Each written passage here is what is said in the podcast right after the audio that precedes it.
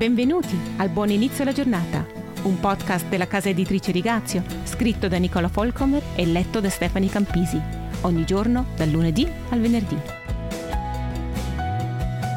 Su una delle strade che vanno da Reutlingen verso il Giurasvevo, a sinistra, proprio di fronte a dove da destra la stradina più stretta si unisce alla principale, L'osservatore attento noterà una piccola croce quasi invisibile tra i cespugli e un mazzo di fiori freschi e colorati che si trova sempre lì.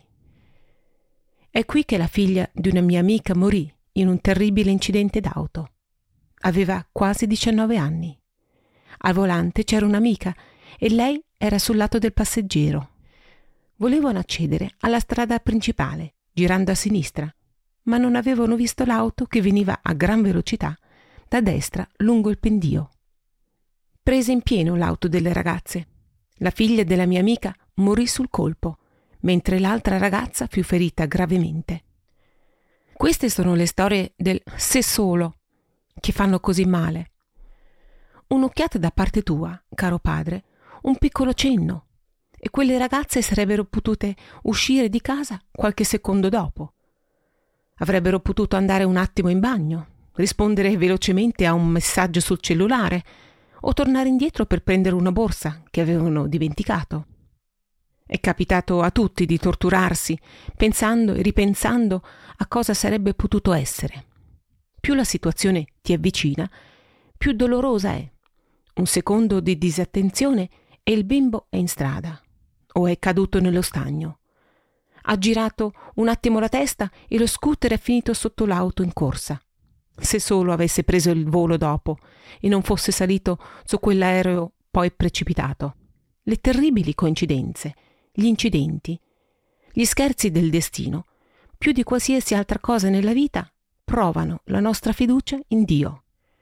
Ci lasciano con quegli enormi punti di domanda. Signore, se ci ami, perché non l'hai impedito? A volte me lo chiedo. Perché questo tipo di evento ci colpisce più duramente di un cancro, per esempio? Penso sia perché l'idea che continua a ripresentarsi nella nostra mente è che si avrebbe potuto evitare, che forse si avrebbe potuto fare qualcosa per impedirlo. È un livello di dolore completamente diverso.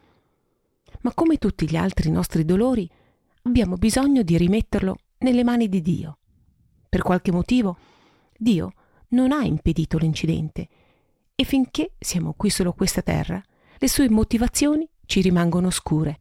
Dio ha le sue ragioni e noi dobbiamo far pace con questo e rimanere grati per le tante situazioni di pericolo da cui invece siamo stati salvati e protetti, di cui forse non eravamo nemmeno coscienti. Ma non possiamo vivere perennemente in ansia per quello che potrebbe succedere impazziremmo e con noi impazzirebbero anche quelli che ci stanno accanto.